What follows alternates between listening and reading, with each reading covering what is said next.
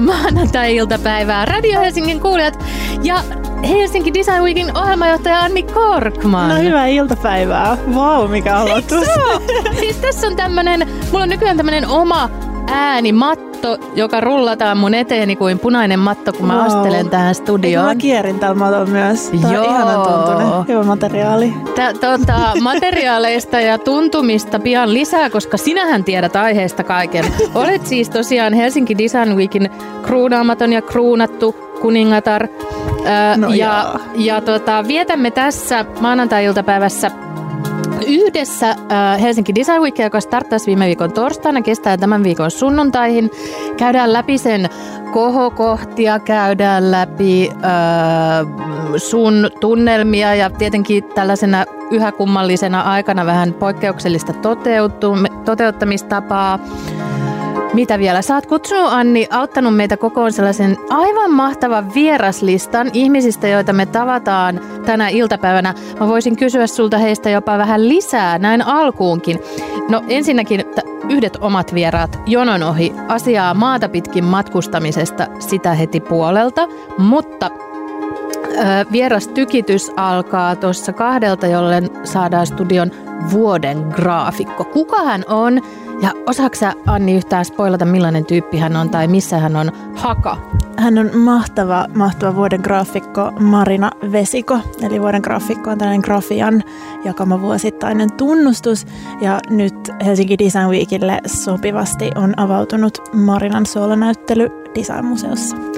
Ihanaa, me halutaan kuulla siitä lisää, me kuullaan siitä 2:00 lisää. Sitten puolta tuntia myöhemmin, kenet me silloin tavataan? Silloin me saadaan By Hinders-brändin perustajaluovejohtaja Jonathan Ingberg, joka on tämmöinen maailmalla opiskellut ja työskennellyt huippusuunnittelija, joka on palannut Suomeen, palannut Inkooseen ja sieltä tilalta tavallaan sieltä hänen perheensä Inkoon tilalta kootuvista materiaaleista hän on inspiroitunut ja työstänyt huolella omaa brändiään, joka valmistaa siis sukupuolineutraaleja vaatteita. Ja tämä nyt julkistetaan Helsinki Design Weekillä ja hänen showroominsa on auki Pursimiehen kadulla, eli ihan tässä radiostudion lähellä, niin Jonathan on tulossa kans vieraaksi kertomaan. Hänet tavataan siis 2:30. Sitten 3:00 muotoilija Enni Äijälä. Mitä osaat kertoa hänestä? Enni on Aalto-yliopistosta tämmöinen vaikuttavuuden ja kumppanuustyön asiantuntija, joka vastaa Aalto-yliopiston näyttelykokonaisuudesta Designs for a Cooler Planet, joka järjestetään nyt osana HDVtä, olisiko 3. kertaa, ja mukanaan siis opiskelijoiden duuneja, kokonaisuuksia, tutkimusta, jopa siis yli 22 erilaista juttua esillä siellä Otaniemen kampuksella, jonne nyt poikkeusaikana saa siis buukata etukäteen vierailuajan.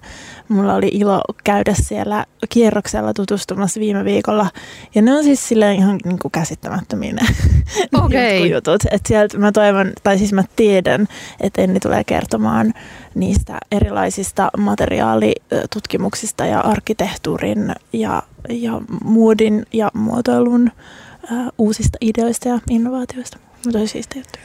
Ja hänet me tapaamme siis 3:00. Tämä on aivan hengästyttävää. Sitten vielä 3:30 kuullaan Lasten Design Weekosta, koska Helsinki Design Week ei ole ainoastaan aikuisten asia, vaan se on kaikkien ikäryhmien asia. Ja mä oon aina ollut äitinä ja ihmisenä innoissani siitä, että myös lapset pääsevät mukaan. Ja kenet me silloin tavataan?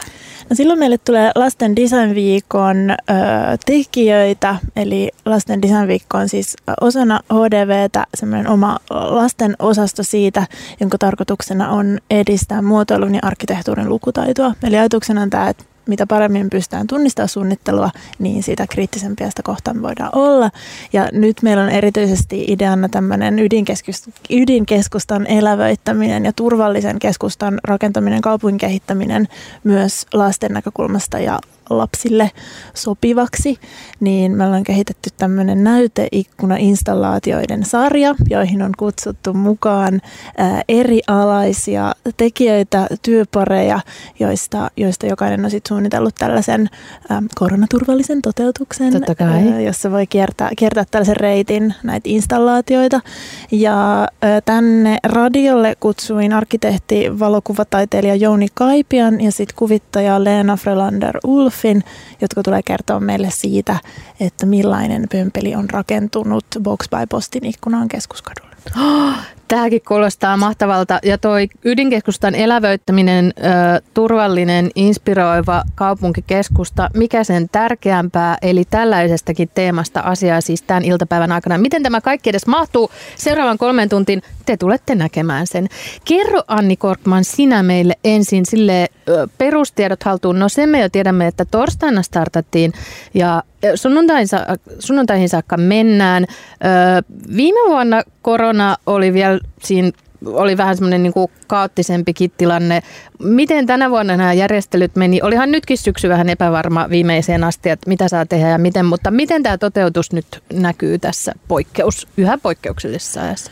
Joo, tosiaan meillä on 10-päiväinen festivaali, joka on hyvin erinäköinen, mitä me oltiin ajateltu, että se olisi ollut. Meidän piti olla Glasshouse Helsingin tiloissa 4 kerroksessa, tehdä isoa näyttelyä, tuoda siinä Design Markettia, muuta päätapahtumaa. Mutta sitten näistä aluehallintoviraston kokoontumisrajoituksista johtuen jouduttiin se ihan viime metreillä perumaan. Eli meillä oli tämmöinen meidän tuotantoviestintäohjelmatiimillä aikamoinen keikautus tuossa viimeisen parin viikon aikana, että sitten peruttiin se tapahtuma, jota ei siis voitu näiden rajoitusten puitteissa järjestää. Ja siirrettiin sitten sisältöjä ja mahdollisuuksia mukaan ympäri kaupunkia ja verkkoon. Esimerkiksi Design Market järjestettiin nyt viikonloppuna myyjien omissa kivijalkaliikkeissä. Ja muuten sitten meillä on onneksi tämä meidän Helsinki Design Weekly ja täysin uudistettu verkkosivusto, jossa me voidaan jakaa sisältöä ja jakaa asioita ja uutisia. Ja sitten tietysti olen ihan valtavan onnellinen ja iloinen ja inspiroitunut siitä, miten muut tapahtumajärjestäjät on edelleen mukana. Et vaikka päätapahtuma peruttiin, niin meidän kalenterissa on edelleen yli 80 muotoilu- ja arkkitehtuuritapahtumaa. Se on huikea lukumäärä. No miten, jos joku nyt kuuntelee paniikissa, että apua, multa on mennyt nyt tämä Helsinki Design Weekin alku ohi, niin kerro jo, tämä lukumäärä kertoo, että paljon on siis vielä tehtävää, nähtävää, koettavaa erilaisissa modoissa. Nosta Anni sun jotain sieltä, vaikka tämä on hyvin vaikeaa. Ihania, ehdottomia highlightseja vähän. Tämä on ihan siis järjettömän vaikeaa, musta tuntuu, tai siis tietenkin. No kuvittele tämä ase sun ohimolle, jota mä pidän. Joo, mä kuvittelen ja mä tunnen. Sä tunnet myös. Multa kysytään tätä kovasti ja se on vaikeaa nostaa sieltä suosikkeja. Yksi keino, miten saa niitä menovinkkejä, on tilata meidän uutiskirja Helsinki Design Weekly. Me lähetetään siis festivaalin aikaan joka päivä 5 menovinkkiä. Oh my god, sä oot niin täydellinen. Jota olemme käsin valinneet. Ja ne tulee suoraan sun inboxiin, jos niin haluat. Mutta ehkä tästä voisin nostaa. No Designmuseossa on hienot näyttelyt. Siellä on Italan Kaleidoskop-näyttely pystyssä ja sitten Vuoden Graafikko Marina siellä alakerrassa. Jos on kovasti, jos inspiraatiopussi on tyhjä, niin kannattaa kyllä suunnata myöskin sinne Otaniemeen. Mm. Se on tosi, tosi vaikuttava se Aallon kokonaisuus. Enkä tiedä, kuinka moni on siellä nyt päässyt käymäänkään. Varmaan opiskelijat itsekään päässyt kauheasti käymään kampuksella. Niin.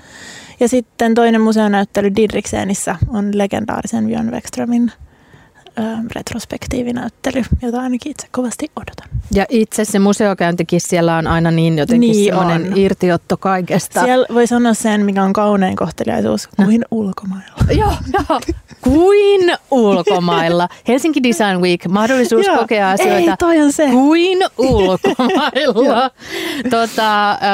Juuri puoleltahan puhumme kotimaan matkailusta myös ja maata pitkin matkustamisesta myös muualla. Kyllä, mutta mahdollisuus siis matkustaa vaikka mihin tämän viikon aikana aivan täällä Helsingissä. Onko teillä joku tämmöinen kattoteema, Anni, tänä vuonna? No kun nyt kysyt, meillä on tosiaan tämä viisauden teema ajatuksena siis miettiä, että mikä on viisasta. Ja se on kysymys sen takia, että tietenkään... Aikamoinen kysymys. Niin, joo. Kun mä oon kysymys kaikkea, että liian vaikea, että se on liian niin kuin uhkaava, että mä en uskalla vastata siihen. Ja mitä mä nyt sanon ja nyt mut tuomitaan. Mutta sehän onkin just ajatuksena olla semmoinen pohdiskeleva ja semmoinen kyselevä, että kukaanhan ei tiedä.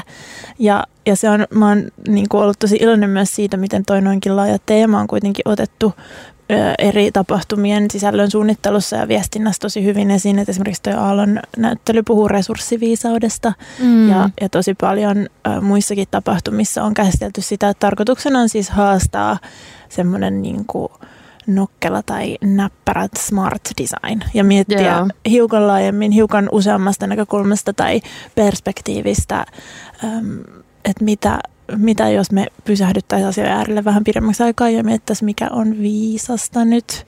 Ja siis sehän on tosi hankala. Me jonkun verran käsiteltiin sitä Helsinki Design Weeklissä tällaisten kolumnien muodossa. Ja viimeisin vieraskynä ilmestynyt viime viikolla, jossa Karoline Sunner, taiteilija ja aktivisti, kirjoitti todella kauniita ajatuksia viisauden teemasta.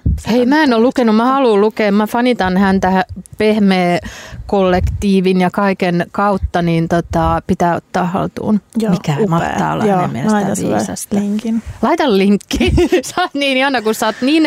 Mä näen, että sä oot, tiedätkö, sä et ole edes kaulaas myönten Helsinki Design Weekissä, kun sä heittäydyt kaikkeen silleen, että sä et kyllä, ehkä sä osaat myös delegoida Anni Korkman, mutta sä oot kaikessa mukana. Onko se niin kuin ihmisraunio vai onko Helsinki Design Weekillä ehditty nauttia yhtään semmoiset, tiedätkö, että ollaan vähän cocktailkutsuilla ja kilistellään siellä ja nautitaan työn hedelmistä?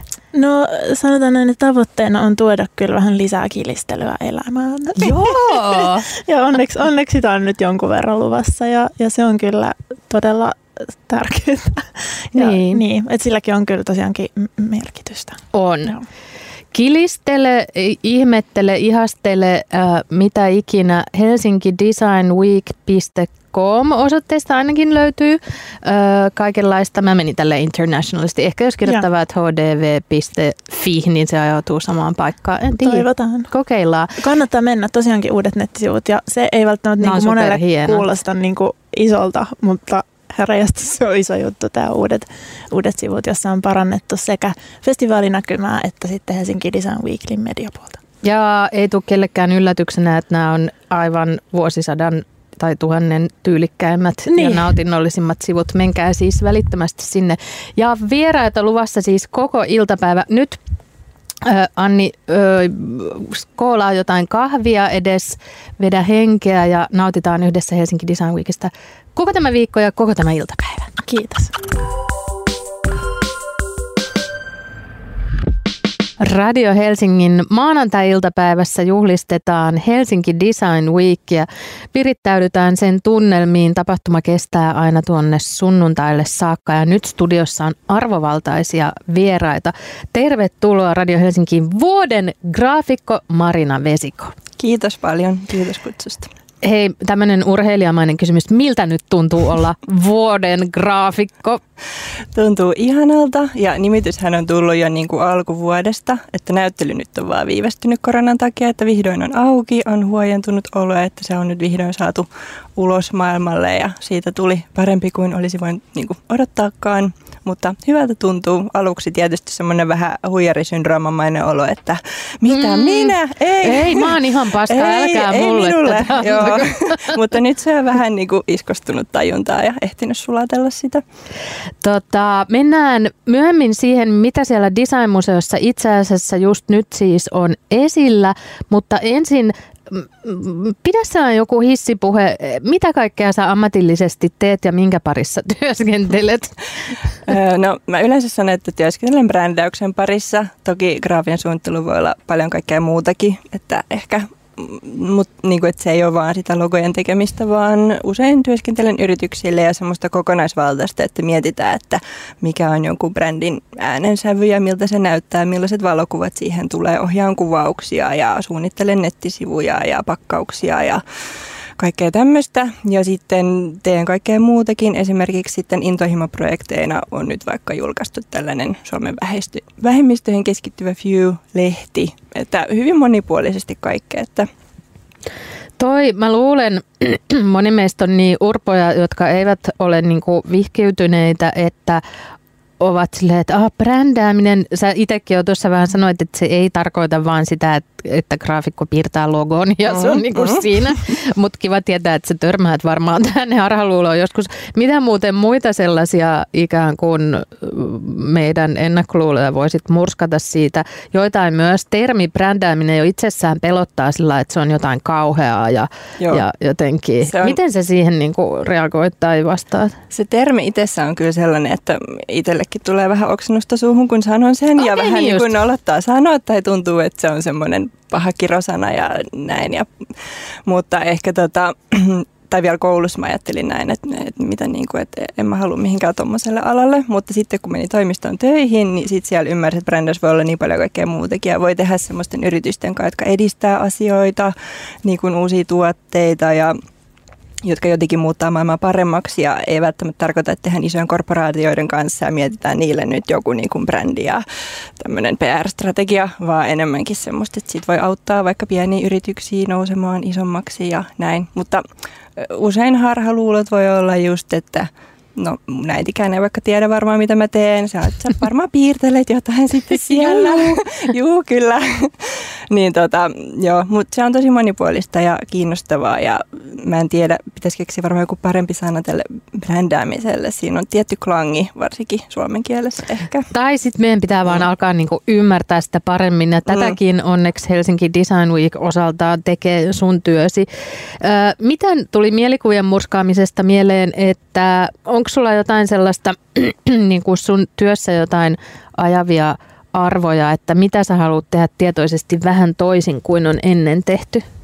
Joo, no ehkä lähtökohtaisesti tavallaan kaikki tulee siihen asiakkaan valintaan, että mä oon sillään aika tiukka, että taisi mä tiukka seula, että pitää olla omien arvojen mukaisia asiakkuuksia, mutta se on ehkä semmoinen, mikä on yleisesti varmaan tosi monilla niin kuin tänä päivänä ikään kuin itsestäänselvyys, että tekee semmoisia asiakkuuksia. No usein niin kuin ne, kenelle teen, ne on just semmoisia, että jollain tavalla ajaa uusia asioita, uusia innovaatioita ehkä. Tai no esimerkiksi nyt, mä en tiedä minkä verran mä saan puhua tästä, mutta on työstämässä nyt jenkkeihin semmoista uutta niin kuin vauvoihin liittyvää brändiä, vauvoihin ja vaippoihin. Ja sitten siinä esimerkiksi niin kuin kaikille tulee varmaan tietty mielikuva jostain pampersseista ja tämmöisistä. Niin. Se on hyvin tietynlainen, hyvin geneerinen ja millainen se kuvamaailma on, millaisia ne pakkaukset on ja niin kuin miten viestitään. Niin sitten yritetään tehdä tässä niin kuin jotain uutta, uudenlaista, mitä ei ole nähty aikaisemmin. Ja se on usein projekteissa semmoinen, että jos vaan mahdollista, niin se on kiinnostavaa. Aina se ei ole. Sä aiot räjäyttää vaippamarkkinat. Mä en oikeasti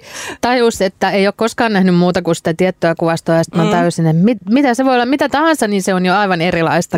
Niin. Tää oli, joo. Joo. Mutta saa nähdä, mitä siitä tulee. Mutta siis tää oli nyt yksi esimerkki.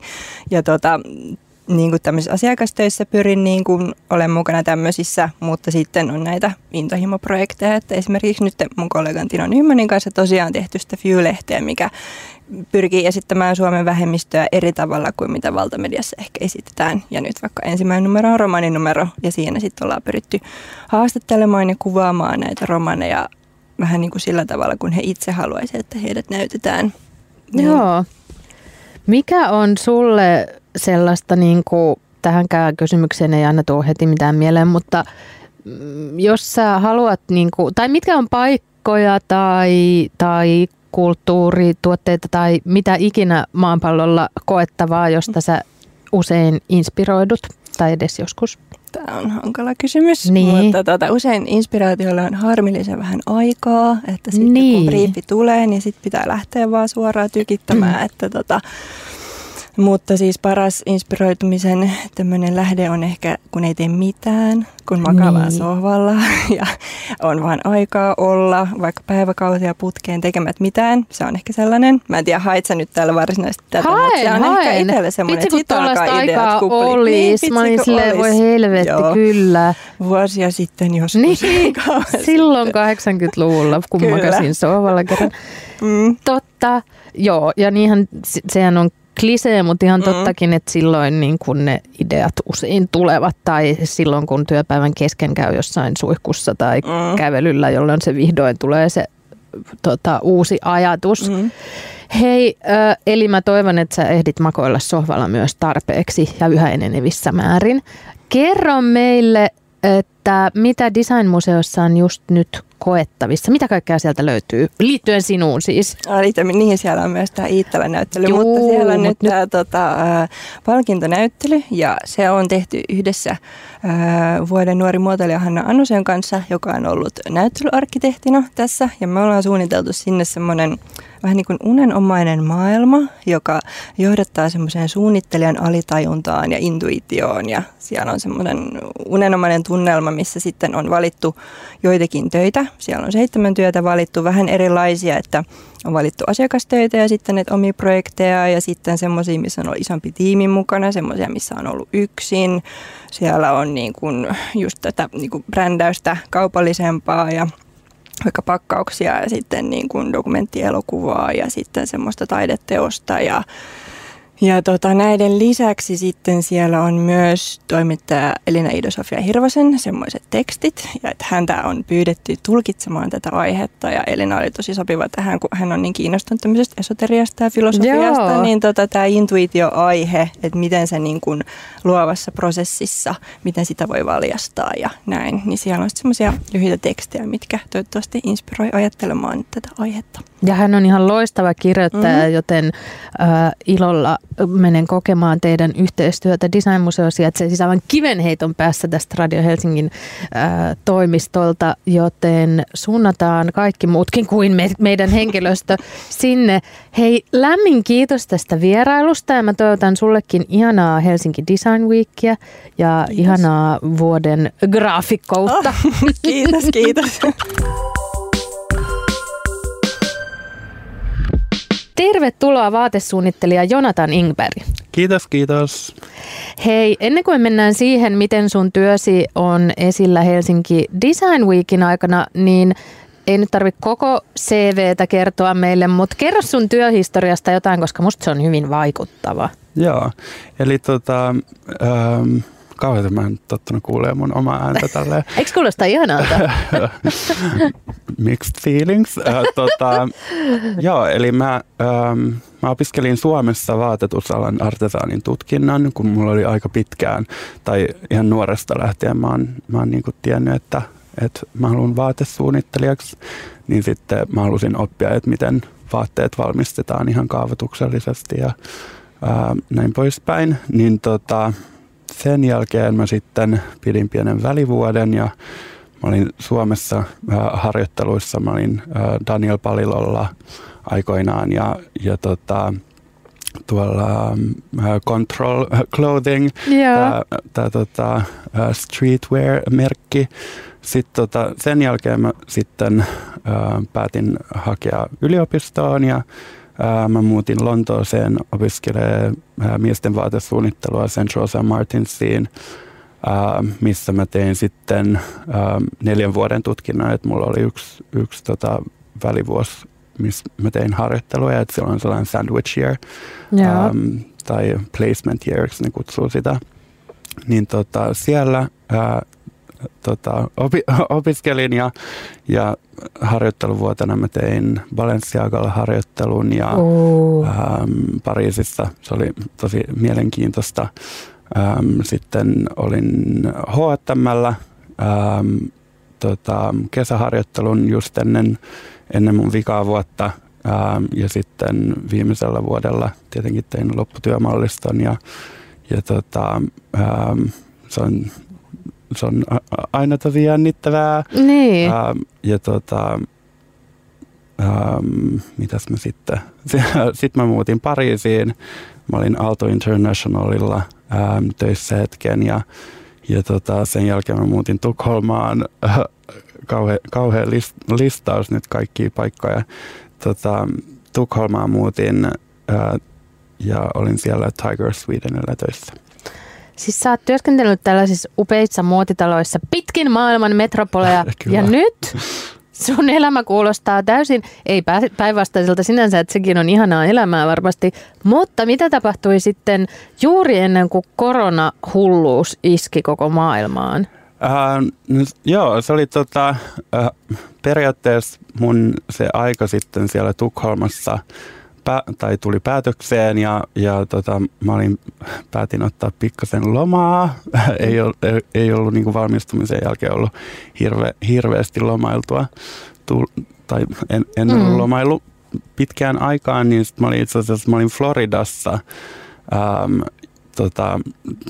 Ensin tuli niin kuin Suomeen ja sitten mä kävin Floridassa vähän nauttimassa säästä. Tämä oli helmikuussa 2020 ja sitten siellä tavallaan alkoi jotenkin havahtui tähän niin kuin pandemian leviämiseen tai siihen koko leviämiseen ja sitten oli silleen, että okei, nyt takas Suomeen. Ja mulla oli vähän siinä vaiheessa niin kuin haastattelua Italiaan, mutta sitten kaikki diilit oli no deal, no more. Yeah. Ja niin sitten mä muutin tänne tai päätin jäädä ja muuttaa sinne mun vanhempien maatilalle Inkooseen.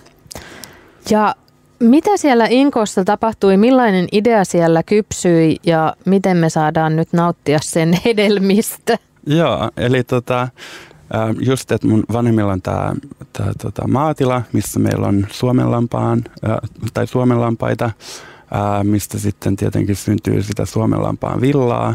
Joo. Ja mä tavallaan tutustuin jo silloin mun lopputyömallistossa suomenlampaan tavallaan villan, tai siis ylipäätään niin kuin villan tuotantomenetelmiin tai tällaisiin lähituotantomenetelmiin, että sitten et kun meiltä syntyi sitä raakavillaa, niin sitten siitä kehitettiin sitten lankaa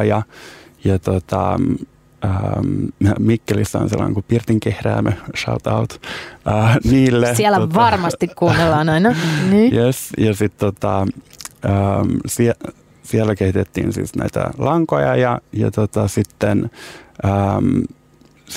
mä työskentelin sellaisen naisen kanssa kuin Susanna Kääriäinen, kenen kanssa me kehitettiin sitä kankaita näistä langoista.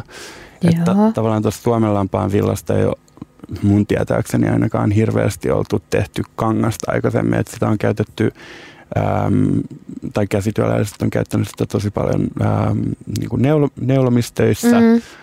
Mutta sitten tämä oli nyt niin kuin aika erikoisjuttu, että sitten oman lampaan tai omien lampaiden niin kuin villoista pystyi sit luomaan tätä kangasta ja sitten niistä vaatteita. Joo. Niin, sellaisia luomuksia tavallaan mulla nyt sitten on siellä mun showroom pop-upissa esillä.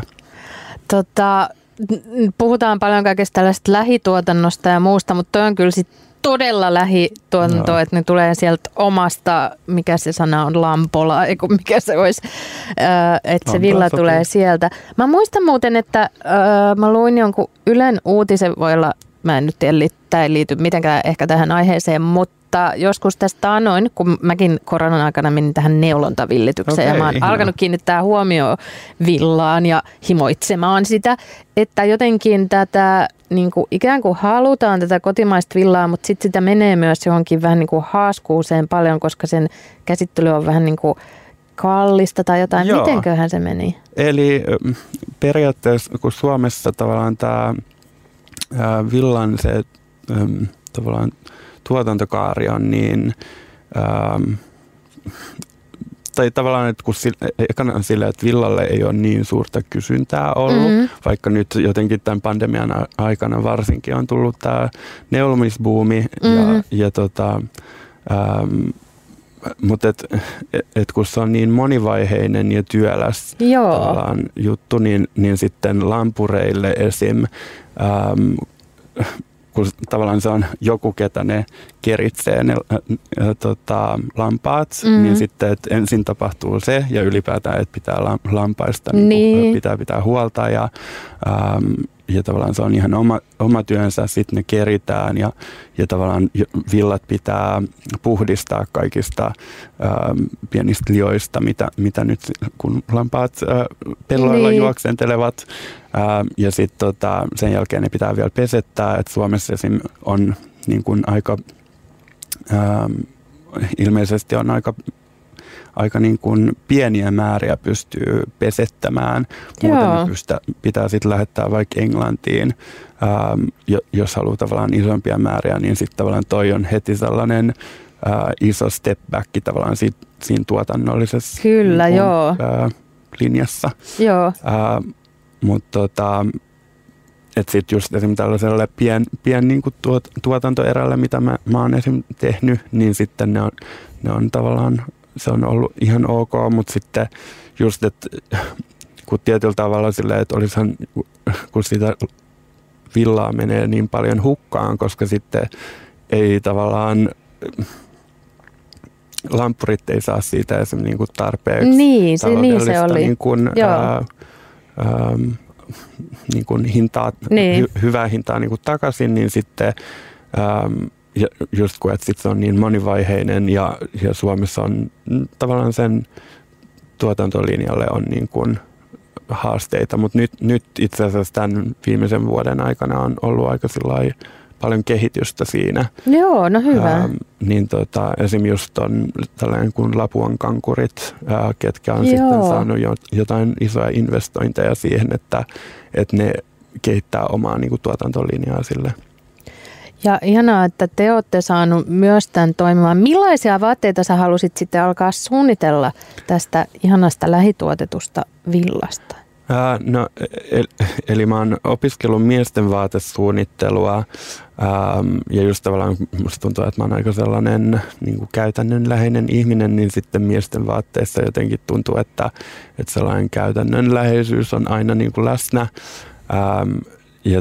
Mutta sitten sen valmistumisen jälkeen mä oon pelkästään suunnitellut naisten vaatteita, niin sitten tässä mun By Hinders-brändin tavallaan ideana on tehdä sitten unisex-vaatteita, mitkä on sitten miehille, naisille ja muun sukupuolisille. Että tavallaan niissä on aika klassisia linjoja, mutta sitten tietenkin jonkinnäköistä pientä design-detaljia. Mm. Niin, että mä koen, että ne on aika helposti lähestyttäviä, ihan minkä sukupuolen omaat.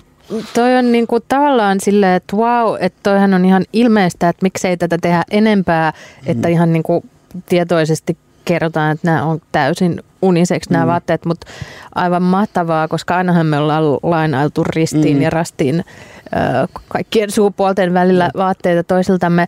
Hei, missä me voidaan nyt Helsinki Design Weekin aikana ihastella ja tutustua näihin sun tuotteisiin?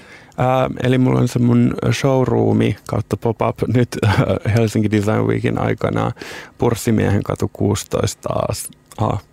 Pursimiehen katu 16. Yes. Melkein kivenheitto tästä, mutta aika pitkä kivenheitto, mutta silti. Eli siellä ja onko se, eli siis sunnuntaihin asti? Se on sunnuntaihin asti jo auki. Eihän sulla nyt itsellä ole päällä just jotain tällaista vaatetta?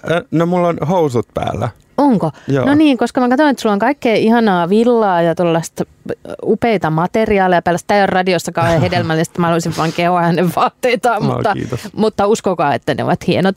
Ja siellä voi siis perehtyä. Mikä on sun seuraava niin kuin step? Tuleeko sun brändistäsi tämmöinen maailmaa valloittava ilmiö, ja sitten mä voin sanoa, että kävi jo silloin kauan sitten meidän Helsinki Design Week -erikoislähetyksessä. No, olisihan se tietyllä tavalla aina, siis kansainvälisesti, jos saa niin kuin, mikä on niin kuin recognition. Tunnustusta. Tunnustusta niin kuin hyvästä työstä onhan se aina, ja tietenkin, että jos niitä tuotteitakin sitten loppujen lopuksi halutaan ostaa, niin se on aina tervetullutta. Mutta katsotaan, mä niin kuin, mä haluan pysyä siellä Inkoossa kumminkin. Niin, haluatko sä pysyä siellä? Joo. Tai siis mä viihdyn siellä. Tietty nyt on ollut myös kiva päästä Helsingissä välillä käymään ja mulla on toi showroomi, mutta kyllä sitten jossain vaiheessa mulla on tietenkin aikomuksia niin kun Esimerkiksi Köpiksen muotiviikoille olisi jossain vaiheessa tarkoitus päästä. Ja siis kyllä mä rakastan näitä isoja kaupunkeja, missä mä oon aikaisemmin asunut, mutta ehkä se on sitten enää sellaista vierailua. Niin, sit voi palata aina Inkooseen. Musta on kyllä aivan mahtavaa. Hei, lämmin kiitos vierailusta. Me jäämme kiinnostuksella seuraamaan, mitä seuraavaksi tapahtuu, ja Pursimiehen kadulle suuntaamme siis tämän viikon ajan, Helsinki Design Weekin ajan, tutustumaan sun uuteen brändiisi. Lämmin kiitos. Kiitos. Tervetuloa Radio Helsinkiin, Aalto-yliopiston asiantuntija Enni Äijälä. Kiitos, mukava olla täällä tänään. Mä tituleerasin sua asiantuntijaksi, koska se sun koko titteli oli niin uskomattoman pitkä ja hankala, että mä kompastuisin siinä jo alkumetreillä. Voisitko se vähän avata tätä sun toimenkuvaa ja sitä titteliäkin meille? Ilman muuta, ja ymmärrän oikein hyvin. Mä oon siis muotoilija itse taustaltani, ja mun tehtävä Aallossa on miettiä ehkä tälleen muotoilun keinoin, että miten me luodaan tällaista vaikuttavuutta ja ollaan yhteydessä meidän kumppaneihin ja tehdään yritysyhteistyötä ja muuta. Okei, no se kuulostaa jo huomattavasti selkokielisemmältä. Nyt minäkin ymmärrän. Hei, me puhutaan Helsinki Design Weekiin liittyen Designs for a Cooler Planet -kokonaisuudesta. Mitä kaikkea se pitää ensinnäkin sisällään? No se on nyt kolmatta kertaa meillä esillä tuolla Otaniemen kampuksella, ja se on meidän yhteistyö tuon Helsinki Design Weekin kanssa.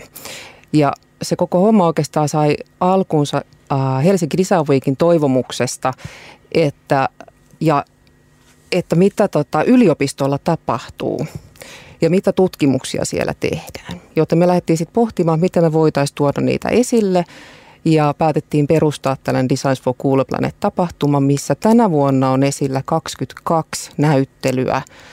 Ja yli 10 online-tapahtumaa, tarkoittaa seminaareja, puheita ja työpajoja. Joo, eli erittäin runsas kokonaisuus.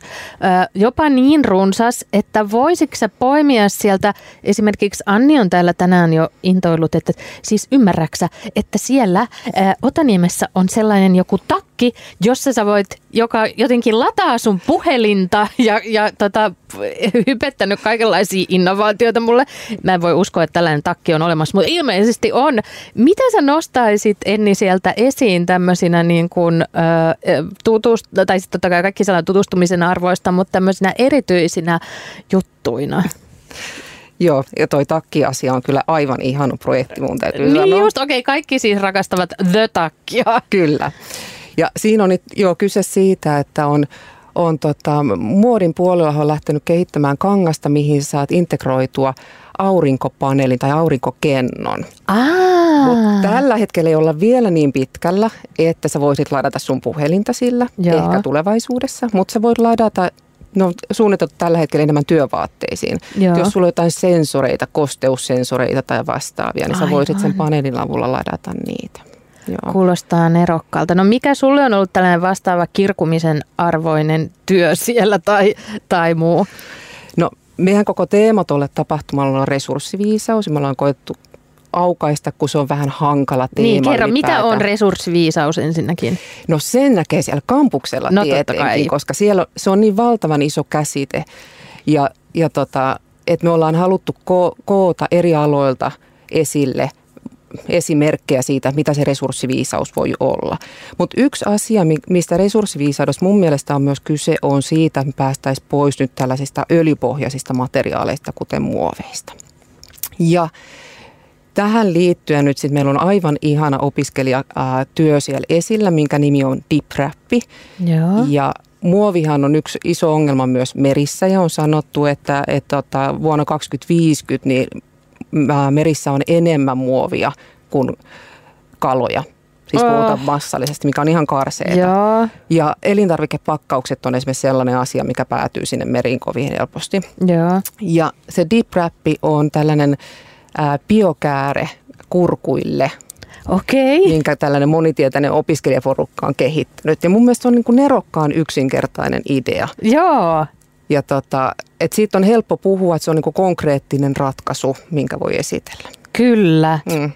Tästä me tullaan vielä jonain päivänä muistelemaan, että tämä on eka kerta, kun mä kuulin siitä täällä näin. Just näin. Sekä siitä lataavasta takista, vaikkei se nyt vielä ladannutkaan ihan puhelimia meidän. Mitä muita sulle nousisi mieleen sieltä? No, yksi mikä mun mielestä on ollut tosi kaunis projekti on sellainen kukkajätteestä tehty käsilaukku. Kukkajätteestä kuulostaa jotenkin ihanalta ja liikuttavalta. Kyllä. Ja nyt jos me puhutaan resurssiviisaudesta, niin on tietenkin tosi viisasta se, että kun on kerran kerätty jo kukkia, niin niitä ei laitetakaan biojätteeseen tai kaatopaikalle, vaan lähdetään miettimään, mitä siitä voidaan materiaalina tehdä, koska siitä voidaan irrottaa sitten selluloosaa, mistä voidaan lähteä tekemään tällaista kukkanahkaa.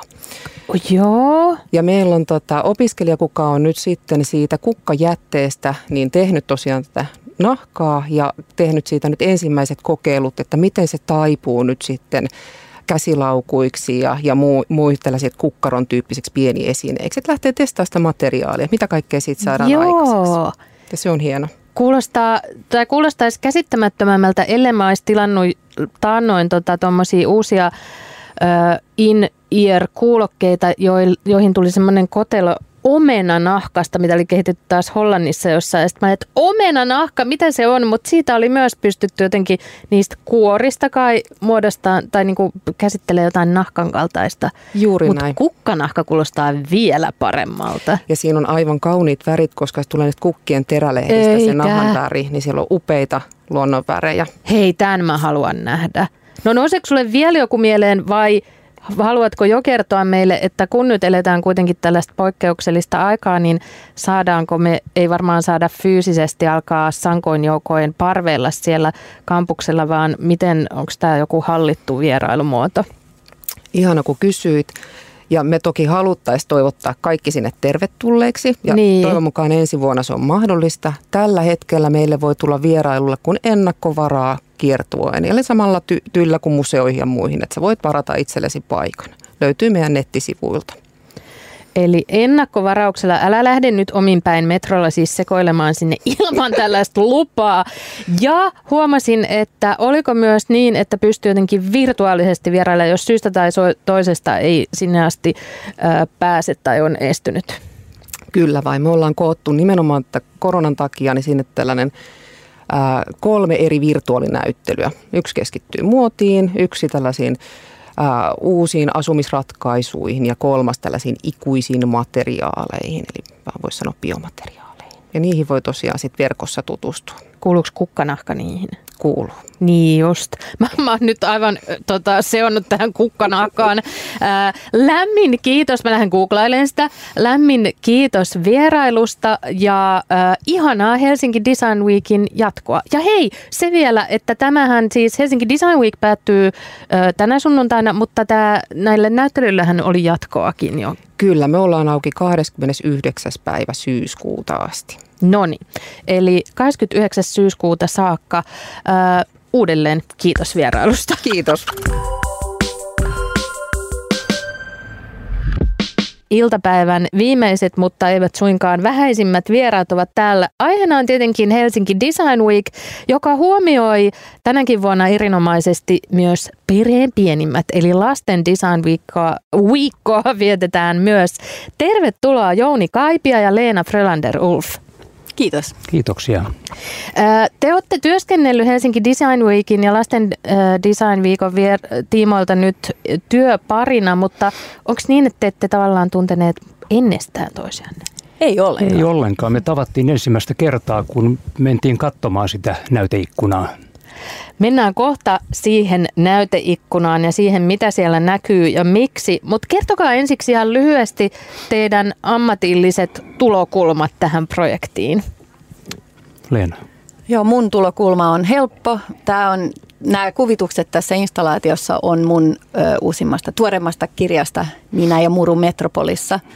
Ja sitten Jouni on suunnitellut tämän ihanan tavan, millä me ollaan tuotu tämä esille. On kuvittaja ja lastenkirjailija. Kyllä. Joo, mä olen arkkitehti ja sitten myös valokuvaan ja teen kaikenlaisia juttuja niistä mun valokuvista. Ja arkkitehtina mun ehkä semmoinen niin kuin pää suunnittelukohde on ollut erilaiset näyttelyt. Silloin oli aika luontevaa ruveta tekemään tämmöistä ikkunankin ylöspanoa. Kyllä. Millaista kysymystä tai millaisia teemoja tässä installaatiossa ja Lasten Designviikolla pohditaan liittyen kaupunkiin ja keskustoihin, niiden viihtymyyteen myös vähän niin kuin lasten vinkkelistä? Kai ylipäätään se, että siellä liikuttaisiin niin kuin siinä kadun tasossa ja myöskin ne niin kuin metrin mittaiset jollain tavalla voisi aistia sen kaupungin ympärillään ja kaikki ne mahdolliset kaupungin hienot jutut. Kyllä. Joo, mulle tuli mieleen niin kuin tämä Stockmanin jouluikkuna, minkälainen hitti se on ollut niin monen vuoden aikana ja niin tärkeä niin monelle niin kuin lapsille ja lapsiperheille, että miksei voisi olla vähän enemmän juuri sellaista. Niin, sehän on ihan semmoinen instituutio, että mennään katsomaan sitä niin kuin ihan erillisenä retkenä tavallaan. Mitä ne on tänä vuonna keksinyt. Sukupolvien ketjun tämmöinen yhdistäjä. On, siellähän käydään just usein jonkun vaikka isovanhemman kanssa tai muuten. Joo. Ja siinä se tietenkin kytkeytyy myös tällaiseen kaupalliseen toimijaan, mutta juuri miksei tätä ikään kuin ideaa voisi kaapata monenlaiseen. Ja pitäähän sitä kaupallista toimintaa niin. olla, että ei se keskusta pysy elävänä, jos ei juuri sellaista myös ole siellä. Niin, viime aikoina on keskusteltu paljon myös tästä niin kuin Helsingin ydinkeskustan potentiaalisesta näivettymisestä. Onko teidän, tämä on ihan teidän henkilökohtaista mielipidettänne kysyn, onko semmoinen elävä kaupunkikeskusta teille tärkeä arvo ja miten sitä voitaisiin ikään kuin pitää hengissä? Erittäin tärkeä. Mä en siis pidä ostoskeskuksista ollenkaan. Vältän, jos voin. Et mä haluan kyllä aina tulla joko ihan lähikauppaan tai sitten keskustaan. Et mä tykkään raitiovaunuista ja kaiken maailman arkadeista ja kyllä. Semmoisesta eurooppalaisuudesta. Joo, kyllä siis kaupunkielämä parhaimmillaan on sitä, että siellä liikutaan niin kuin jalan ja jollain kevyellä välineellä. Ja kaikki on siinä niin kuin juuri sillä tavalla saavutettavissa. Mä itse olen polkupyöräilijä ja liikun, asun aika keskustassa ja liikun sillä fillarilla ympäriinsä. Ja siinä jotenkin näkee kaiken ympärillään, mutta pääsee tosi sukkelasti paikasta toiseen. Ja silloin se on tietysti keskeistä, että ne asiat, joita päivittäin tarvii, niin ne on kannettavissa siinä fillarin tangossa roikkuen, ettei tarvi lastata auton takakonttia täyteen tavaraa jostain tuolta kehän varrelta. Millaiset muut tekijät, esimerkiksi toi tuommoinen vaikka pyöräilyliikenteen sujuvuus ja toimiva julkinen liikenne kuuluvat tällaiseen niin kuin, mahdollisimman ihanaan elävään kaupunkiin. Millaiset muut tekijät on teille olennaisia viihtyvyyden kannalta, vaikkapa Helsingissä tai kaupungissa ylipäätään? No kahvilat totta kai ja kivijalkaliikkeet ja just tämmöistä, että on niin kuin myös lapsille, kaiken ikäisille jotain. Että se on mun mielestä tärkeää. Mitä sä Jouni nostaisit? No kai vähän samat asiat. Ja torit. Torit. Joo, ne on ihanat. Ettei kaupungissa, vaikka asutaankin sit varmaan ahtaammin kuin tuolla haja-asutusalueella, niin silloin jotenkin sitä kaupungista tulee, kaupungin fasiliteeteista tulee niin kuin semmoinen uusi olohuone. Että voi sitten lähteä sieltä kotoa ja mennä paikkoihin, jossa sitten voi olla halutessaan yksin, mutta sitten on samalla muiden ihmisten kanssa. Se on semmoinen sosiaalistava väline tämä kaupunki. Kyllä. Tässä Lasten Design-viikollahan on mietitty myös sitä, että miten kaupunki tai keskusta tuntuisi ikään kuin turvalliselta ja miten se olisi semmoinen niin kuin, tavallaan houkutteleva myös vaikka koko perheelle ja lapsille. Ja siinä on nostettu myös vaikka tämmöinen kävelykatujen olemassaolo esille, että ne tietenkin luo sellaista, niin kuin, että lapsellakin on olo, että minä voin täällä käppäillä. Sulla on selvästi, Jouni, siinä joku kommentti. No, toi sattuu toi meidän näyteikkuna olemaan kävelykadun varrella. Niinpä. Ja sehän on oikeastaan juuri se, miten se oikeastaan voikaan toimia. Että jos se olisi tämmöinen läpiajokatu, niin ei siihen silloin varmaan kukaan pysähtyisikään, mutta nyt se on juuri sellainen reitti, jossa kävellään varmaan keskustan vilkkain kävelyalue tällä hetkellä, niin silloin toi pieni attraktio sen varrella on juuri jotenkin oikealla paikalla. Kyllä. No nyt ihmiset haluaa tietää, no mikä se tarkka osoite on, mistä mä löydän tämän näytöikkunan, niin miten te ohjaatte heidät perille? Keskuskadulla sen Stockmanin keskuskadon sisäänkäynnin niin kuin, käyntiä vastapäätä ihan niin kuin tasan. Joo, keskellä. Sen kadun numeroa mä en ollenkaan muista, mutta se on siis Rautatalo, joka on tämmöinen arkkitehtuuriklassikko Aallon 50-luvulla piirtämä ja tavattoman hienosti siihen katutilaan sijoittuva.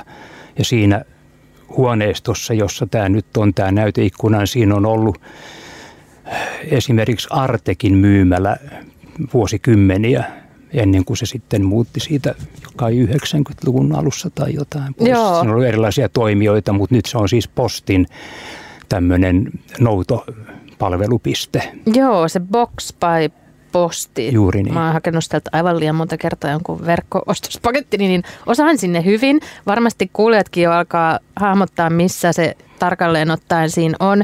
Ja miten sitä spoilaamatta täysin, mitä siellä on, mutta millaiseen maailmaan me pääsemme sen näyteikkunan äärellä?